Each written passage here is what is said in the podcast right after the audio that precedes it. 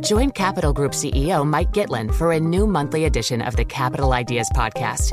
It's your look inside one of the world's largest asset managers. Subscribe wherever you get your podcasts. Invest thirty minutes today. American Funds Distributors, Incorporated. The countdown has begun. This May, a thousand global leaders will gather in Doha for the Qatar Economic Forum powered by Bloomberg, held in conjunction with our official partners, the Qatar Ministry of Commerce and Industry and Media City Qatar, and premier sponsor Q N B. Join heads of state, influential ministers, and leading C E Os to make new connections and gain unique insights. Learn more at Qatar Economic Forum dot com. Dennis Gartman joins us, uh, the retired editor of the Gartman Letter. Dennis, you said in your notes that you quoted from T S Eliot's The Wasteland about April is the cruelest month, and you brought that to to uh, the Bulls, that August was the cruelest month. Uh, it also has a line in it, um, The Wasteland, that London Bridge is falling down, falling down, falling down. So I'm wondering if you're suggesting it is off to prison you must go for the Bulls. Well, I'm not sure that it's off to prison, but I think they've had a very hard time over the course of the past uh, month and a half. And I think I've been bearish of the stock market since basically January fifth of this year, uh, moving, having moved the university's endowment out about twelve to fifteen percent of its portfolio and moving it to two-year notes just to protect our spending for the next year and a half or two, two years. I think it's a bear market. I think it's going to continue to be a bear market. And what bothers me is that the rallies that we've had, and we've had rallies along the way. We had a rally from mid early last week until Friday afternoon, and we're opening up strongly tonight. But the volume has been on very light volume, and usually in good bull markets, you see you want to see markets go up on big volume, go down on light volume. In a bear market, you get the absolute other way. You go down on larger volume, and you rally on lesser volume. It's a technical circumstance that I think has prevailed for, for decades, actually probably for centuries. And it bothers me that the, the, the rallies are doing exactly that. We're having a nice rally now. I covered, for, I trade mostly for my own account, and I covered a goodly portion of my of my hedge short positions Monday, Tuesday, and Wednesday of last week. But it, I'm, I'm very disconcerted that, that the volume has been very light, and I'll probably be back to being overtly bearish in the not-too-distant future. So I think it's a bear market that began in late December, early January. Dennis. Mon- the monetary authorities are going to continue to be less than expansionary, and in fact, shall be quite contractionary for a long period of time. And I think that is that, yes. Can you can we, can you quantify for us uh, how Q T changes the game, if at all?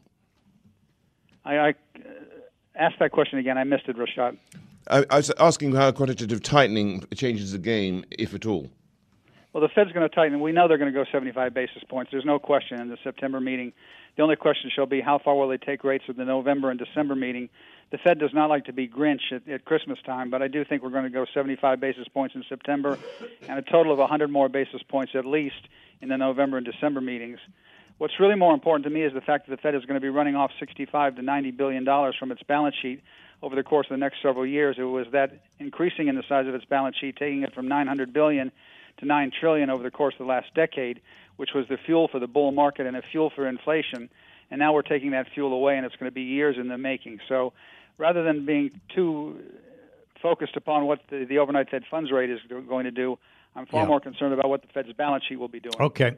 Uh, now, looking at, Dennis, you know, the whole Fed monetary tightening scenario, you know, people thinking there's going to pivot uh, sometime next year, but that's something which, you know, Jay Powell and others really tried to quash. But does this mean that we've got uh, multi-year monetary policy, which uh, will be a drastic departure to what we've been witnessing in the last few years? I've said since I've been in the business for about forty-five years, the one thing I've learned is once the Fed begins to embark upon a new direction, whether they're taking rates higher or taking rates lower, whether they're tightening or easing, they tend to move not for weeks, not for months, but for months and years. So I do think that we are in for several years of, of tighter monetary policy. They have to the duty of reducing the size of their balance sheet. Again, as I talked about earlier, it's gone from nine hundred billion dollars to nine trillion dollars. Taking sixty-five to ninety billion dollars away each month is years in the making to get it back to, let's call it, four trillion dollars.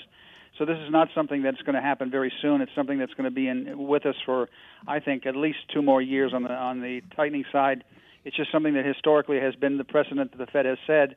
And given the, the fact that the the doves on the committee, Lyle Brainerd being one, has now become hawkish, and even the hawks are hawkish, this is something that's going to be with us for a while. So people think that there's going to be a pivot, I think, are, are ill-advised and, and looking yeah. at the wrong news.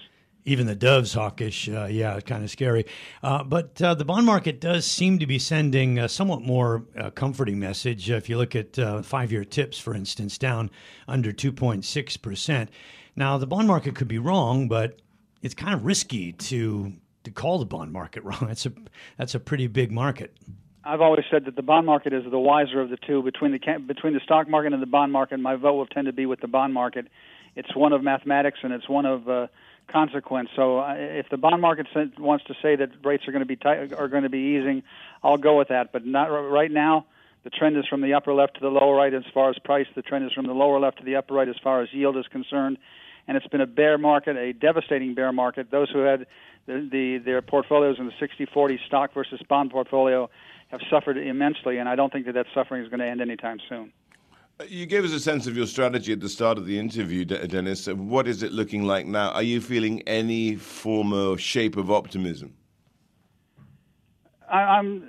For the long term, I did a radio interview here in, in Tidewater, Virginia last week, and I said if you're looking out three to five years, you can be optimistic. If you're looking out three to five months or, or maybe two years, I think you have to tend to be pessimistic. So it's, it's, it depends on what your time frame is. The, the, the major course of the United States is always going to be bullish in the long term. But I think between now and the end of this year and into midterm next year, I think that I, I think the bear market's still going to continue, and I think you have to be very very conscious of the fact that it is a bear market at this point, and prices mm. are going to be lower, not higher. So we did see a significant drop in commodities uh, during the month yes. of June, but it really has turned around since then, uh, and and they have started to creep higher. Uh, admittedly, in the last ten days, we've seen another drop, but uh, still well off the the lows. Um, you know, you made your money, I suppose, as a as a kind of commodities guru. What's the commodities market uh, telling you? I think wheat prices have gotten as, as probably as cheap as they're going to get. Wheat fell from thirteen dollars a bushel down to eight dollars, but the, getting the crop into the ground this year, the winter wheat crop is being planted at this time, and you need rain, and you're going to need snow this winter. We're not getting much rain, and my, the odds of getting a massive snowfall are probably relatively minimal. So I think wheat prices want to go a lot higher. Corn prices have stopped going down. They want to turn for the better. Even soybean prices are turning for the better. You've seen livestock prices, uh, with the exception of hogs, cattle prices have gone from the lower left to the upper right. And what's important to me is copper has suddenly turned around and gone to the upside. Tin seems to be turning around and going to the upside. And even gold, which has been under a deleterious bear market, seems to seems to have stopped. So the, the benefits that have accrued because of falling commodity prices over the course of the last two and a half months, you've probably seen the best news that you're going to get, and you're probably going to see higher prices going forward.